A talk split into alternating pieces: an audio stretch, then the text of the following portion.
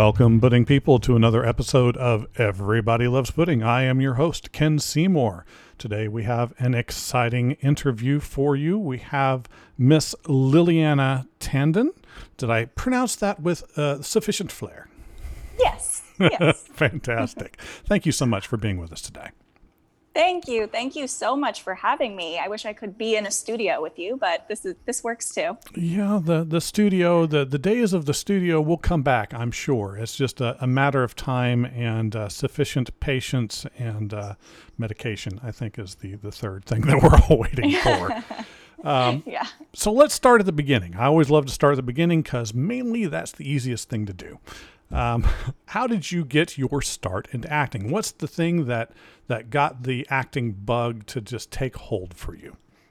Yeah, I always loved movies and watching movies, but kind of what gave me my start was when I was 10 or 11 years old, I spent my first summer at a wonderful camp called Brown Ledge. It's in Colchester, Vermont, right on Lake Champlain. It's beautiful, and it's not a theater camp. It is known though to have a very amazing theater department.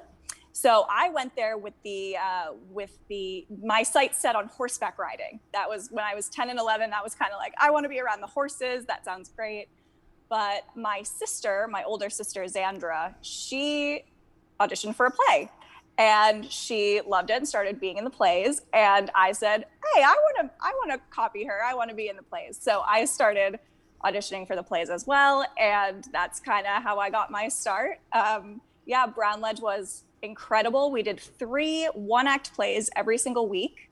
It was 8 weeks long, 3 one-act plays every week, and then a full-length play in 2 weeks and a full-length musical in 2 weeks. So it was a really amazing way to train and learn how to learn lines really quickly and develop character really quickly. So it was really fun. Those summer activities, for those that are able to engage, are some of the most memory-forming, some of the most emotional context-forming things for like kids. I know I went to summer camps too. I don't think I had anything quite as magical as performing plays. Most of mine were, hey, we're the police and we're going to have a camp for a week. Do you want to be a police officer? No, I don't know why I'm here. But so I think you got the good side of that. Now you proceeded. You studied in New York, and you also were at the Stella Adler Studio, right? Yes. What was it like to be able to be part of a very specific and targeted, regimented training like you would get at that studio? Yeah. So I came to New York City to go to NYU Tisch, and if people don't know how Tisch works, kind of you get into Tisch, which is the art school at NYU. But then if you are an actor, there are multiple different studios within Tisch that you can be placed in as an actor. So I was placed as a freshman in the Stella Adler Studio of Acting. And that was a conservatory training. And what I did love though about NYU was that they had within their conservatory training, you had 3 days of conservatory, 9 to 6, you're in conservatory, you're doing acting training, and often with performances or rehearsals in the evening as well. But then 2 days a week, you were at NYU doing general education courses.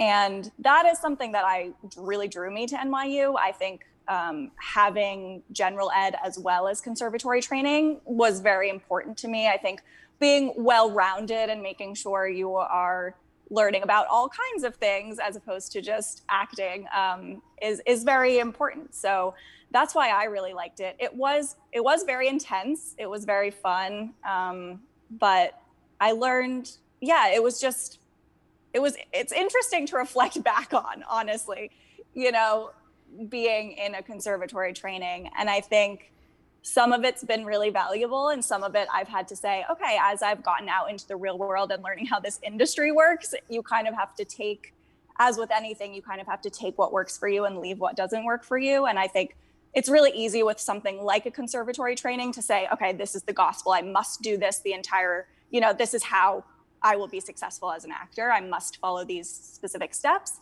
But as I've gotten older, I've realized, okay, no, acting, you know, not every person is the same. Not every training, every specific piece of every training will work for everybody. So you have to realize that you might have to develop your own and figure out what works for you and how you feel most powerful within the characters you're trying to play or within the acting moment you are having at that time. One of the neat things, at least I feel, I love looking at the various organizations that help to prepare and train people for this specific set of skills that's not always intuitive. And just seeing the number of people that I have loved performing come through there. Now, one of the interesting things that I noticed is one of the names that also went through that Stella Adler studio was Lorraine Bracco. Did she really? How did I not know this? How did I not know this? Yeah, I did some digging, a little poking here and there after I had some time. It was really interesting. I mean, there are some really awesome actors and actresses that have come through that particular studio. Yeah, they're known for being, they're very classical training. So it is very much like if you are a theater actor and want a very traditional theatrical training, that is obviously, it's a great place to go. Great place to learn. You've done both, obviously, both theater and movies, television, and they're similar animals, but different in the way that they are put together somewhat and different in the way that they reward you. Do you have a preference between the two? It's funny, growing up, and especially at the beginning of college, I was very much like theater. That's all I want to do. But after I got out of school and kind of towards the end of my senior year, and then once I got out, I really realized, well, I've always been passionate about film and television. I always knew that I wanted to be in movies. That was definitely, you know, something I wanted to accomplish. But because I was within this very intensive theatrical training, I was very focused on, you know, once I graduate, I will be working in theater. But after I graduated, I did realize that if you have no money and no, you know, if you just kind of are trying to get yourself seen, trying to put yourself out there, acting is an extremely difficult business. And how do you get noticed? How do you get seen? There's so many people just even within New York, let alone the rest of the country, trying to be an actor, trying to be actors. So I quickly realized that film and TV is an easier way to make something yourself with no money and make it look really good. I think it's harder for super low budget theater to look as good as you can make super low budget film look, because there are tricks you can play with film. You know, if you, I mean, iPhones now, this iPhone I'm recording on right now, they have amazing cameras on them now. You don't even need to buy fancy equipment at this point to make a film or to make a web series. So that was kind of what really pulled me into it. And now I'm really focused on that, but I do hope one day to get back to theater. There is something about getting that immediate reaction from the crowd. I was lucky enough to do some theater in college, and that was my favorite part, being able to see people's reaction and then, of course, trying to not forget where I was. It's true. There really is nothing like live theater and being in a play. And I mean, I learned, I had never been the lead in a feature film before Ring for Christmas, but I had been leads in plays, and it's so wonderful to be able to go chronologically, and you get to build this character, and it's different every night, and you get to experience this thing with the audience. Whereas film, it's like, okay, first day, you just met Michael Gross, but you're going to do a super dramatic, intense, intimate scene with him. You know, like you don't get to build any sort of, or it's like, oh, this is the end of the movie and we're filming it first because of the location we're in. So it definitely is a completely different animal. I think it's rewarding, obviously, in its own ways, but you are so right that just there's nothing like being in a theater, being with the audience. That experience of going through something together is really special. And plus it has the kind of the olfactory sense just everything is kind of in. I mean, when you have a movie, the ultimate result, unless you're in a movie theater, which will hopefully happen again. Oh gosh, no come. Yeah. I've got my fingers crossed. I'm going through withdrawal. It's been a very long time, and I have the constant sad face. People keep asking. It's like, why are you upset? It's like, I can't go to the movie theater. Yeah. But it doesn't have that. It's sometimes a little more difficult to create that emotional connection when you see the product. But that kind of leads me to a question that I've asked a couple of other actors and actresses. When you were putting together these productions out of order, how do you personally get to a place where you can feel like you are within the character and within the moment when you're taking it in that kind of weird direction? Oh, that's a really great question. And I'm sure it varies for every actor. And it was difficult for me on this film at times because, as you know, I was the writer of A Ring for Christmas as well as the lead actress. So it was difficult because most of the time when you're on a set and you're an actor, you can leave from your scenes for the day and go home and be in the character and think about your scenes for the next day and do what you need to do to get to where you need to go. But kind of for me, it was like, all right, do we have the pages for tomorrow? Do we need changes to be made? Do we need to do we need to switch around the order we're filming scenes and trying to work with the production on making the actual production run as opposed to just, okay, now I'm done, I'm gonna leave and go be an actor. So it definitely was a difficult process on this one. But I think one thing that really helps that I was extremely lucky with on this production is having great, generous other actors that you're working with.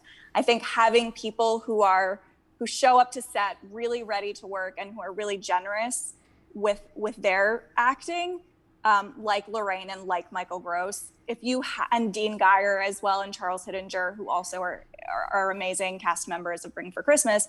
If you have people who are there in the scene with you, it's a lot easier to get there. So I think I'd say at a basic level, you have to know the script. Mm. If you know the script backwards and forwards, you know where you need to be in certain scenes, you know what the story is of the scene, you know what point of the movie this needs to take place, where your character needs to be. It's a lot easier, but you have to know the script front and back. That's a given. Now, I don't know if you are in a position like I would have been. I always like to think that if I were in your position or in other individuals' positions where they're working with some fairly legendary individuals, that I would be professional and that I would not become that kind of starstruck individual that would say, you remember that one time in that one show? So Michael Gross is kind of one of those people for me because, I mean, I grew up, he was on TV every week. He was dad. I mean, yep. Was He's he kind of like that for you?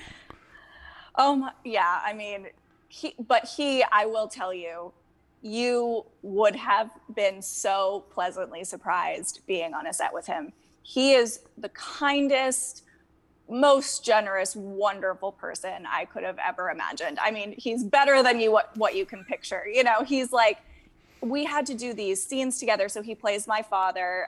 And this isn't a spoiler because you learn right in the first 5 minutes of the movie, but he has, his character has passed away 3 years prior to the beginning of the movie. So the character is dealing with, you know, how she feels about her father having passed away. And so we had some pretty intense scenes together, you know, like this character dealing with that in her life. And he was just there. He was in the scene.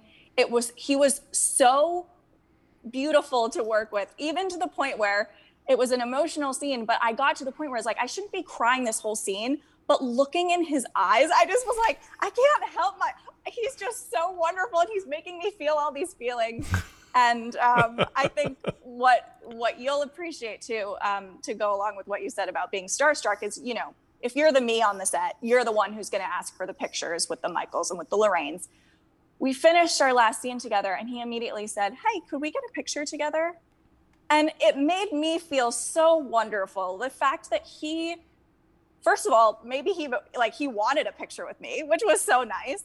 And that he knew to offer it first, you know, like, she might want one with me, and I'll offer to take the picture with her first. And it was just such a wonderful feeling to feel like, oh, he's part of the team. You know, yes, he's Michael Gross, but he's also Michael, and he's part of the cast, and he's part of the team. And he knows that he had, you know, I do think he and Lorraine were great about, they understood that they had to be the ones, you know, creating that feeling, because they're the big people on the set. Yeah.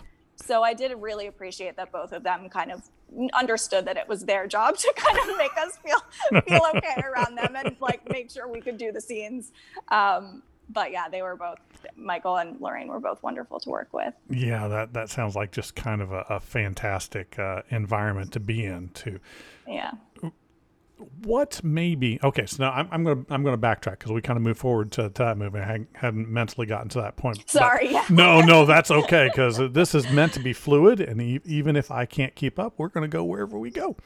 Perfect. But so now the first movie that you were listed in IMDb as like an extra was Kill the Irishman.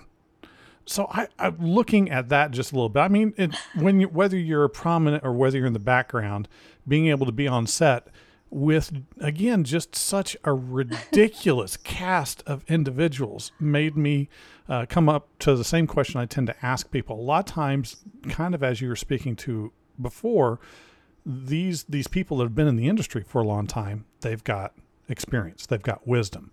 What is something that maybe either from that or maybe from Indiscretion, something that you were able to learn, to glean that from those experiences that you might not have expected other people to know?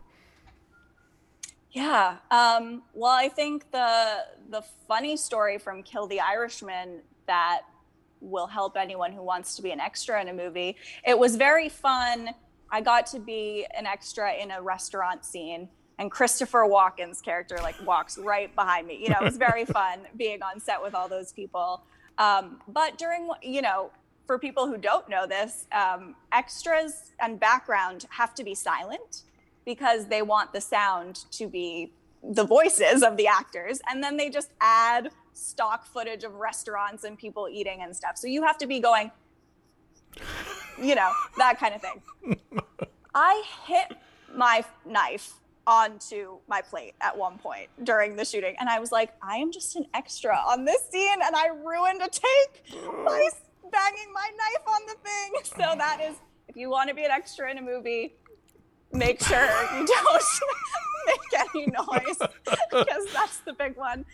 And then, I have a fun connection too, because Paul Sorvino was in Kill the Irishman, right. And then I got to work with his daughter, Mira Sorvino, in Indiscretion, which premiered on Lifetime a couple years ago. And that was really fun to work on with Mira. I mean, I've gotten to do some scenes with some pretty amazing right? people.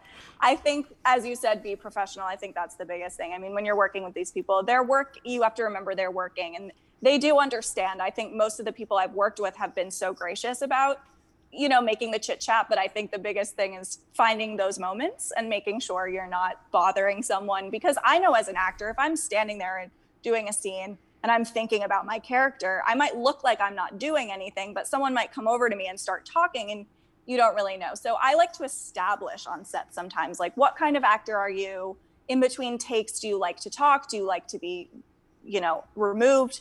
So that you kind of are respectful of, no matter who they are, whether they're Mira Sorvino or anybody, you just be respectful of everyone's individual process, I think is important.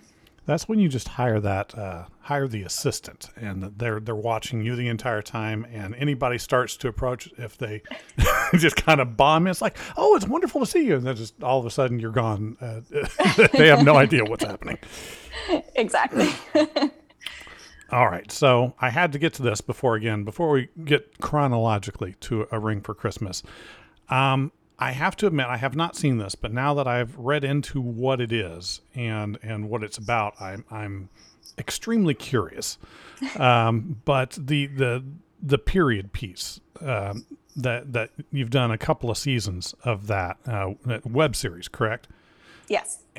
It seems like it's a great source for comedy. I mean, just a subject that's already mildly uncomfortable for some individuals to think about.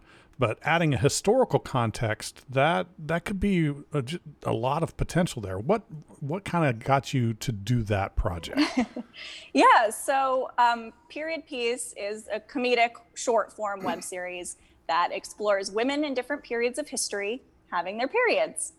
And each episode is an individual time period. And I did research on those time periods and learned either historical fact or historical myth about how people viewed menstruation during that time, and then built a comedic episode around it. The episodes are not historically accurate, so don't watch them for any sort of historical accuracy.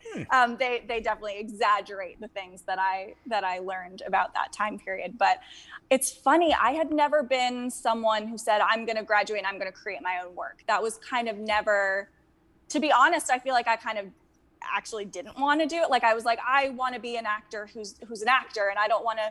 It was kind of right at the beginning of the whole craze of, like, you know, creators creating, and it was becoming really popular and really, I mean, it was already happening when I made Period Piece, but it was definitely trendy, you know, to be create a web series, and I never wanted to do that.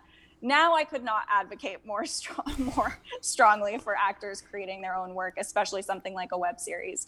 But I came to that idea, my friend Rachel Kent and I, who's actually in A Ring for Christmas, she and I were just sitting on her couch, drinking some wine, and started laughing about period piece, just the phrase period piece. We were like, that's a funny pun. Like, what if it were a period piece about periods? And we thought it was very funny. And we kind of joked about making a show about it, but it seemed kind of like, oh, well, we're just goofing around. But I woke up the next morning and I said, you know what? I think there's actually something here. I think this is actually a kernel of a very, very funny, very good idea.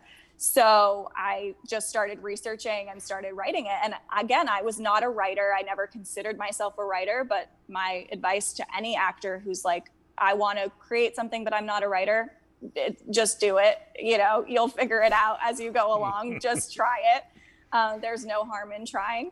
And it could pay off. It could be something you learn that you really love, which is what happened with me. So it was very successful. I think I made it really right at the right time. That was right before the Me Too movement. People were this was a hot topic, you know, like menstrual rights. That was like a really big topic when this was coming out.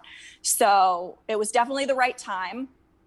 And it was really fun. I mean, I made 2 seasons, mostly, you know, I made it with my friends. You know, we were kind of just, for the first season, especially, kind of scrapping things together, filmed a lot in my apartment, you know, kind of guerrilla filming around. But it was so much fun. And my friend Amanda O'Bare, who's so talented, she did all the costumes for it, all the historical costumes. So, and it was so fun. Like, we have big bustles in a Victorian episode. They were just pillows tied together. You know, you make things happen. They look like real bustles, but they were just pillows. So now it has over 1.6 million views on YouTube, and we got written about in 17 and Cosmopolitan and even India Today and Marie Claire France. We kind of went international a little bit. As I said, it was a very hot topic at that time. So it was definitely the right time. People were very interested. And as to your point, I think what helped it be successful was it was approachable, because it was funny and it wasn't real, you know, like it was exaggerated, it was humor. And so it made even, you know, guys who were like, ooh, menstruation, it made them like, oh, this is really funny. Like, this is great. Now I'm kind of like, oh, this is something normal. And that was a goal of mine going into it, was that, yes, it's a comedy series, but I really wanted it to show people, like, this is not a big deal. This is something most women have to go through once a month, and it's normal. It's fine. You know, like, it's something you can laugh at, but also something you can talk about. And, you know, you shouldn't have to hide a tampon up your sleeve if you need to go to the bathroom, you know, not that you have to wave it around, but you know, I think it was successful in that way of helping people feel a little more comfortable, which is definitely what I wanted. Well, that definitely is a good thing. Being able to create something that can start conversations from a point of empathy and that's kind of a rare thing, and I think that may be why it's so popular. Maybe that, and maybe also you actually brought up the thing that I was going to mention, having Rachel Kent in that, and also seeing her in A Ring for Christmas, having that kind of core group of people you start developing these relationships with, and you already know what they're able to do and what you can get out of them for a given project. Yeah, absolutely. There are a couple people. Yeah, Kate McGarrigle as well is also a period piece, as well as she plays Paulette in A Ring for Christmas, and my other friend, Maddie Sykes, is also in both. And then a friend who I made later, John Noble Barrick, is also in A Ring for Christmas, but he wasn't in the period piece stage. That's kind of awesome. Well, before we move on to A Ring for Christmas specifically, what is, in your research, maybe the strangest thing you learned when researching for period piece? Oh, my God. I have to go back and look, I think. What are some? Well, I did base one of the episodes on, there's a book called The Red Tent that explores, it was a very popular book. It was a very successful book. And it was talking about women in biblical times who would go and lay in tents when they all were menstruating. And then the older women would pass down stories from the older generation. And so I took that and I ran with it. I made it in that actually the women would go in there and it would turn into a big party, and they would just hang out and they'd be like, great, we don't have to cook for our husbands this week. And that's kind of what it became. And what was very funny about saying that they were historical period pieces, because as I said, yes, I based them off of something I had found in research, but often they were myths or they weren't real, or I would exaggerate, as I said. So like with this biblical time, like it was clearly, but people would comment on the YouTube videos and say like, this would never happen. This is not how it would go down. And I was like, obviously this isn't what would happen. So I think for some people, the humor was a little bit over their heads. But yeah, I appreciated the people who did understand that it was definitely exaggerated. Yeah, that I'm definitely gonna have to give that a look, because that's any little bit of comedy right now is a fantastic. Agreed, thing. Definitely agreed. Now speaking of things that make you better or make you feel better,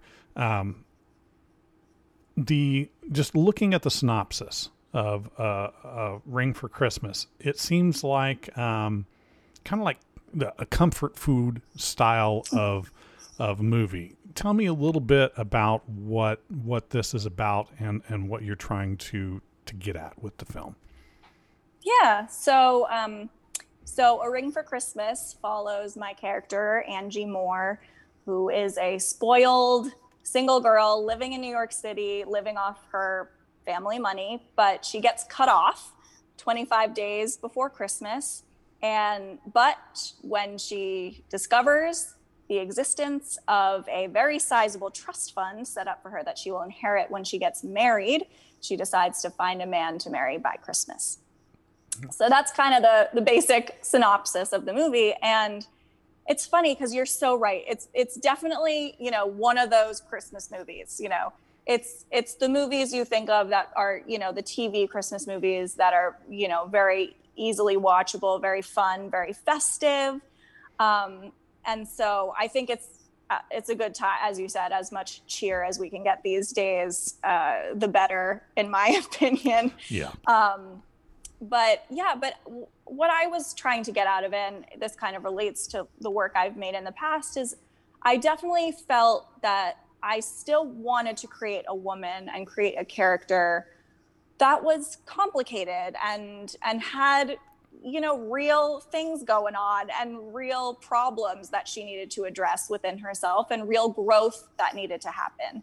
So you see a major transformation from the beginning of the movie to the end of the movie, and that doesn't just have to do with finding a man, which I think is something that makes this movie a little different. Is yes, it's very festive, it's very fun. It's what you expect from any of these TV Christmas movies, but it does have a hint of empowerment and a hint of, okay, this woman is getting what she wants on all aspects of her life. You know, she's not just feeling like she has to sacrifice this aspect in order to get this aspect, or because she's sacrificing this, she doesn't have this. Because I think that's, you know, it's nice to send the message that, you know, you don't need to be sacrificing, and you don't need, you can have it all, I guess, is the corny phrase that goes with that. But we need to see that once in a while. But that leads to actually something that is often a bone I have to pick with a lot of movies. And I wonder how you approach this particular conundrum. You talk about your main character being able to develop over the course of the film. One of the things that I see happen a lot, you have extraordinarily limited time in a standard movie, an hour to 2 hours, and you have multiple characters, and you have history, and a variety of different things to juggle. How do you approach being able to put that growth in such a way so that it doesn't feel rushed by the end of the film? Yeah, that's a good question. I mean, the simple answer and the kind of very basic answer is that you have to really understand film structure. And if you read books like Save the Cat, which is kind of the go-to Bible on screenwriting, you will see that if you follow a very distinct set of like, this happens now, and this character development happens now, and this character development happens now, then you will hopefully, if your writing is good, but you follow the structure, will create a character arc that is satisfying to your audience. And I think it's funny because when I first started writing this movie, this was my first feature that I had written. And I, as I said, I didn't go to school for screenwriting. And I had this idea in my head, like, I want to break all the screenwriting rules. I want to do what I want to do with this movie.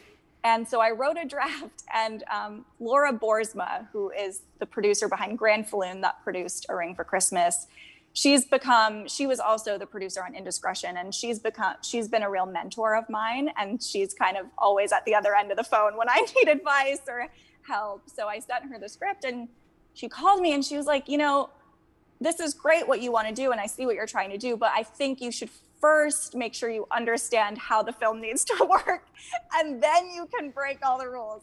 So she was definitely brought me down to earth a little bit on that. And it's so true. There are reasons why films are satisfying and why other films aren't satisfying. And it's because they don't follow this kind of a structure. But I think, you know, from a creative standpoint, I do think there is something to be said about creating strong characters as well, and making sure you establish really strongly who your character is at the beginning, and make sure your audience likes them. I think that was something I really struggled against, because women and likability in film, I hate kind of the whole thing that women have to be likable in films, but there is a certain genre that works for, and Christmas movies aren't really one of them. You have to make sure your characters are likable, and people want to watch them, and people want to see them grow. Because if they don't like them at the beginning, they won't care, and they won't want to see them grow. So they have to care about the character, and then just making sure the relationships are really strong. I think something I really enjoy is dialogue as well, just writing really strong dialogue and making sure you accomplish what you need in the scene, but you're also having fun and creating scenes that people really want to watch is helpful in terms of making people want to watch and continuing to stay with the character. Getting good at that standard two-shot. Exactly. Now that actually kind of is something that I think it's something that a lot of people may not really think about too terribly much in films. Talking about that likability, you almost have to have it from the beginning, again, because of the time frame. I mean, I think of other things. You watch Breaking Bad. There's not a single likable character in that show to start, but it changes over time. And you just don't have that same kind of resource on your average movie, right? I think it also, something that kind of helped bring my ego way down was that, not that I had a huge ego, but it crushed what I did have, was being told, you can make your characters unlikable when you're somebody. People will watch Jennifer Aniston be unlikable. People will watch Steve Carell be unlikable. People will watch the Viola Davis be unlikable. They will watch actors who they're like, oh, but it's Viola Davis. Oh, but it's Jennifer Aniston. They will watch those movies. If you're a nobody, why will they care? So you need to make sure you draw them in with a character that makes them want to watch. And that was instantly what I was told. Like, when you have a big career that people will say, oh, but I'm just going to watch this movie because it's Jennifer Aniston, then you can do whatever you want. Yeah. That's unfortunately some great advice. Yes, it was definitely a little bit crushing. I am still trying to push that a little bit, though. I do think this character, Angie, in A Ring for Christmas, I think she is different than a lot of characters you will see, especially in these Christmas movies. Normally it's kind of like, I love them. So I'm not saying any sort of like hate on that kind of movie, but it is usually something like the worst thing about her, she works too hard. And so she doesn't have a husband. You know, that's kind of that's why she can't date, because she works too hard. And it's like, okay, but working too hard isn't actually a big internal problem that you need to fix about yourself. So I do think if people are looking for something, they want a fun, festive Christmas movie, but they want something a little different, I think this is a good movie for them, because I felt really strongly that she should be someone who has somewhere to grow. She has some things that, like, you're going to watch and be like, really? You know, you're going to say that, or you're going to act that way. And then it's more fun, I think, when you get to see her, when you get to go on her journey and see her change. Put in a nugget or two of clearly relatable trauma, and I'm sure that gets us to where we need to be. I definitely think she's very relatable. I definitely do. So, all right, before I go too far, I just had to say, you're talking about the producer. That's something maybe the listeners don't get so much. I talk about movies and TV all the time. And when you talk to most people, they talk about the actors. They will sometimes talk about the directors. You know, I will watch a Scorsese film no matter what. Sure. You know, whatever. But the producer is often not in that conversation. But for me, it seems like that's the third piece. If you don't have all three of those working right, then all the rest of it just kind of falls apart. Has that been something that you've kind of seen so far in the industry? Yeah, I mean, I definitely think working on a film in this capacity as a writer, and so I kind of had my toe in producing a tiny bit because I was the writer and I was the star on it as well. Right. So I was kind of involved in all of that. And I definitely do think that building the right team it's the most important thing, you know, like starting with a good team. Donnie was so wonderful. Donnie Fauntleroy, who's our director, was wonderful to work with. I think, and Laura, obviously, and then we had the guys at Storyworks who produced Ring for Christmas, Michael, Jeffrey, and Alex. I think it was fun being able to cast, you know, some of my friends as well. They were generous enough to let me cast some people that I wanted to cast. But I think that is really important for anyone out there who wants to make their own work. Find a team that you just work well together. You want to go to work having fun. You know, you want it to be fun. You want it to feel great. You want to be proud of what you're putting forward. And I do think a producer is definitely a huge part of that. I mean, they're the one making the show run. So finding a good producer is definitely very important. But even if the producer is great, if they hate the director, it's going to be chaos. So I think you need to, if you're starting out, you know, with small sets, small budgets, make sure the team is really meshing and really working well together. Pardon me. I thought I got rid of all of that a moment ago. What was in producing this film, maybe something that surprised you, something that was a fun experience that you didn't think that was going to be there, or maybe something in the production process that you weren't quite expecting that you'd have to deal with, but was rewarding in some way? Is there something that you were surprised by? I mean, I've already talked about this, but it was surprising that we got Lorraine and we got Michael. I mean, feeling like, oh my God, whenever I was having kind of a down day and I would call my fiance, John, he'd say, just remember that an Academy Award nominee read your script and wanted to be a part of your movie. And I was like, oh, thank you for saying that. I always forget that, you know, like people are here, they want to work on the project, you know, they want to be here. So I think that was, I think something that's really difficult, especially for women in this industry, is to be able to pat yourself on the back and be proud of your accomplishments. And so I think that that was something I had to learn. And it was surprising to feel it finally of like, oh, I'm allowed to sit here and be proud. And I don't have to be self-deprecating, and I don't have to say, oh, but this could have been better, or this could have been better. You can say, I'm so proud, like I made a movie and, you know, people wanted to be in it, and I wrote a film and it got made. And it's something definitely that people should say to themselves more often. I definitely think that. I don't know if that's really like a surprising experience per se, but there's no wrong answers here. I just, it's about getting perspective and where you're coming from. And that brings up an excellent point. I think there's two sides to it. What you mentioned, for sure, you have to be able to see yourself as having created something special. But I think there's something that's somewhat missing maybe from the viewing audience, and because they don't have that inside perspective. We watch movies, we like them, we don't like them. And if we don't like them, well, they're awful.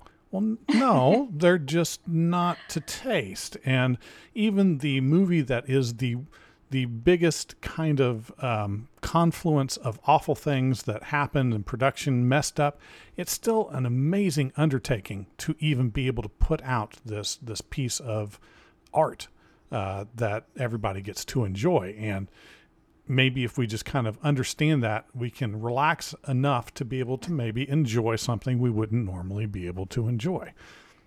Yeah, that's true. I mean, you go to a museum, you don't love every single painting you look at, even if they're in a museum. So that means, you know, different people will like different things. I know Christmas movie, you know, this kind of Christmas movie is not for everybody, but that's why, like, maybe you could give it a chance if you hear that it has a little something different in it, you know, a little something that could make it more your taste, you know. Looks good to me, I'll tell you that. Well, talking about Christmas movies, it's a little early in a way for Christmas, but I have to ask, what is your favorite Christmas movie, your go-to during the holidays? Well, to your point, it's funny. Normally I love Christmas. I'm such a Christmas person. Obviously, I wrote a Christmas movie. You have to like Christmas if you write a Christmas movie. But I'm normally a strict, like, after Thanksgiving, kind of, then I can start Christmas. This year, with everything going on, I'm like, let's start now. I don't care. Like Christmas, the holiday, not even just Christmas, any holiday that, you know, the end of the year, New Year's. Let's get a new year up in here. That would be great. But I'm sorry, I got a little off track. No, that's just fine. Your favorite Christmas movie or holiday movie. I started thinking about the end of the year and thinking about 2021 with stars in my eyes. So I think it's the movie I grew up watching every year that my family and I would watch was Miracle on 34th Street. So that was kind of definitely our go-to movie that we, up until a couple years ago, would watch every Christmas Eve. But now one of our favorite movies also is The Holiday, which is that Cameron Diaz, Kate Winslet, Jude Law, Jack Black movie. It's very, again, romantic comedy Christmas. Surprisingly good, though. Yeah, but I don't think it has very good reviews. So as to your point, like, you know, different people like different movies. I love that movie. I think it's so heartwarming and wonderful. But it is a little, you know, it's a little different. It's more like a romantic comedy around Christmas time, as opposed to like, this is a Christmas movie. Right. Yeah, you're not going to go straight to the claymation Rudolph the Red-Nosed Reindeer. There's nothing wrong with that. I finally did see, I hadn't even seen, but my fiance showed me, I hadn't even seen Charlie Brown Christmas until a couple years ago. I know. I know, but now I love it. I mean, we have the DVD. I can see it over there. We have the DVD as if we still watch DVDs that much. That is one of two I watch every year. I always have to see that one because we've all been the person that everything I touch just disintegrates. And then the people around you make things better. It's like, oh, that's what I need to see right now. Yes, that does sound appropriate. Yeah. Okay. Well, now that we've gotten kind of up to current day. Let's think about the future. Ooh. Hard right now. Right. So, all right. Is there a play or a movie that currently exists in some format? And I'm not going to count Julius Caesar because I know you've already done that. I did that play, yes. But something that you would love to see done again, either on stage or reproduced in film or television, that would just make you squee and immediately go, I've got to be in that. I want to be in that. Oh, that's a good question. There are so many. I would have loved to, this isn't really what your question was, but I've been watching a lot of classics lately. I would have loved to be in a movie with Audrey Hepburn. I would have just, oh my gosh, nice. She's just so wonderful. Yep. I'm kind of looking at my DVD. I am a huge Lord of the Rings nerd. That's not going to get remade anytime soon, but that would have been really cool to be in. Any sort of kind of thing where you're really having to imagine the world and these special effects would be really, really cool to be in. I'll keep thinking of more, but I think those are kind of the ones I'm geeking out over right now. I think watching some of these classics, like, as I said, Audrey Hepburn or even Catherine Hepburn, it's not even a specific movie, but just being able to have acted with any of those people would have been amazing. Would have been so great. Yeah. Yeah. That's a good shot. I'll go with that. How about this? You've shown some geek cred with the Lord of the Rings.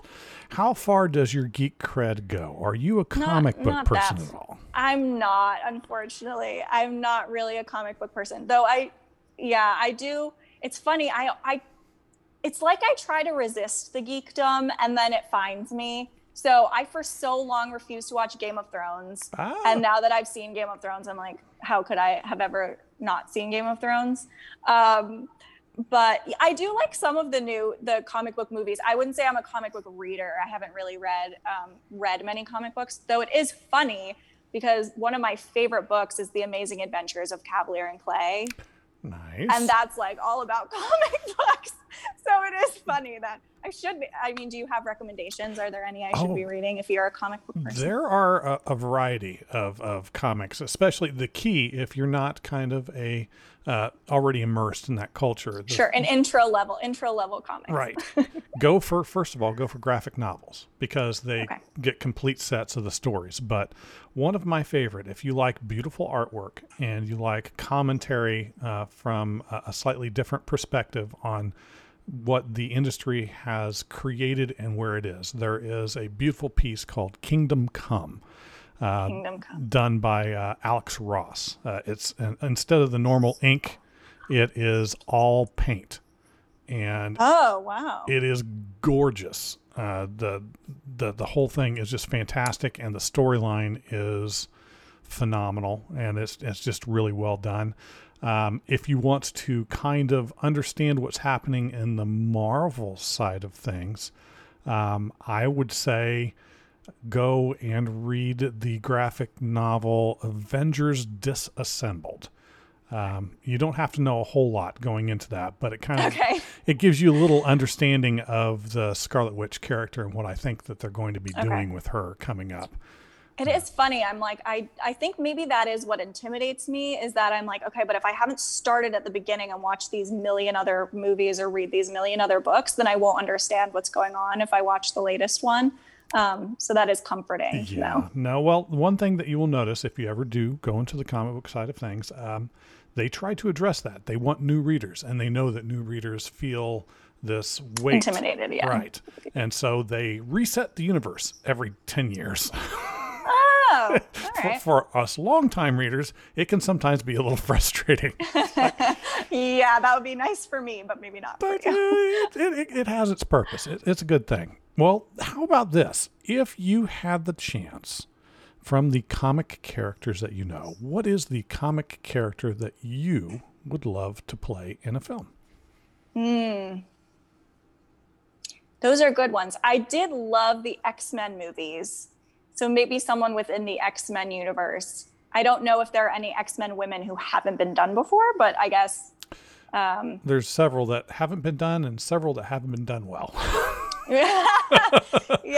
I guess maybe, I mean, I feel like I'm trying to remember. I haven't watched them in a while, but I feel like the Jean Grey character was very interesting, how she kind of had a very interesting fluctuation of which side is she on, and very interesting. I'm also a big Brie Larson fan, so I think Captain Marvel would have been really fun. Really looks awesome to play. Well, Captain Marvel's a lot of fun. I mean, that's a character that has quite a bit of history in the comics. Yeah. And I saw a lot of people kind of bristle at the presentation of Captain Marvel in the films because it was significantly different than the comics in several different ways. But I think a lot of them were necessary and good changes. I mean, the original Captain Marvel's outfit was, let us say, impractical. More Wonder Woman-esque. Yes. It's more of a swimsuit than anything else, and I can see wanting to change that because it doesn't really work in combat. Not just doesn't give you that kind of feel. But a lot of it's kind of attitudinal, and they're trying. MCU, the people behind it tried to very much push like, hey, this is a really interesting character and we're going to present her in a powerful way. And I think it was kind of a lot of the old comic book guys like, well, you messed up all my other characters. Why I don't want to watch this. It's like, nah, it's just fine. Sometimes you got to change things for the times, right? That's for sure. It's still good. It's still good. So here would be my suggestion if you are kind of a fan of the X-Men. If you ever get a chance to play somebody in kind of the X-Men universe, Jean Grey is a good one, but Kitty Pryde. Just for combination of the looks that you have and sort of fitting the traditional characterization of what you see in the comics, combined with the fact that they barely touched on her in the movies, and she has some of the best story in the comic. If you ever get a chance to do that, she goes from being kind of earthbound to being somebody that explores the universe, kind of a thing, and it's a lot of fun. Plus, she turns intangible. Awesome. So, all right, I'll just call Marvel. Right? Yeah. Like, say, hey, me now. You got to do the X-Men soon. Start working in advance.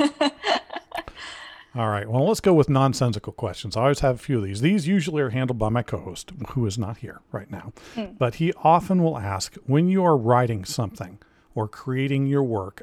We talk to a lot of artists, a lot of writers. They have music to inspire them. Do you have any specific music that inspires you in the creative process? Oh, I do think music is extremely important. In terms of while I'm writing, no, I'm not someone who can listen to music while I write or read. Maybe classical, but anything with lyrics, I just go to I was never someone who could like talk in class, but also be listening to the teacher. Like that was never, I can't do both at once.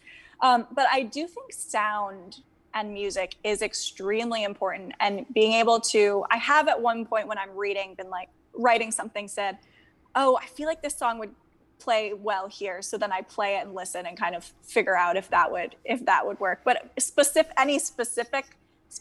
probably not. It depends on what I'm writing and what I'm working on. Nothing wrong with that. But definitely not while I'm writing. Quiet while I'm writing. Give your fiance that look. He walks in the room and you just like the I'm writing look. It's like, oh, I'm leaving. Sorry.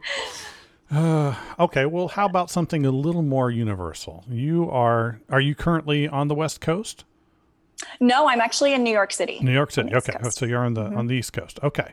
Are you a New York City pizza person or a Chicago pizza person? Where do you come down on this subject? I am a pizza person in general. My John and our two friends, Maddie and Michael, we are in what is called, we call ourselves the Pizza Club. And we go around to different famous, well-known pizza places within New York City. We have ventured out to Staten Island as well. Maybe New Jersey will be next, and try. I'm definitely, it's funny. I love pizza. That is, I think, my favorite food. So I don't know if I'm really picky. I mean, I think a good classic New York is always good. Well, maybe the better question is, what is your favorite place to get a slice from right now? Okay. Well, I wouldn't get a slice here. You get a whole pizza. But our favorite place is Juliana's, which is, have you heard of Grimaldi's? Yes. Okay. So Grimaldi's was started by Patsy Grimaldi, and he made this pizza place. It was super famous. But he was getting older and he wanted to retire, and he said, I'll sell it to whoever, someone wanted to buy it. He said, I'll sell it to you and you can keep the Grimaldi name, but only if you keep the recipe exactly my recipe. And I think the story is that he went back a couple years later.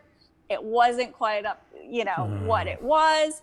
And so he came out of retirement, and next door to Grimaldi's in Brooklyn, he opened Juliana's. I missed that. So if you've heard of Grimaldi's, you should actually go to Juliana's. That's apparently where the real Grimaldi's pizza is, and it's the best. It's the best.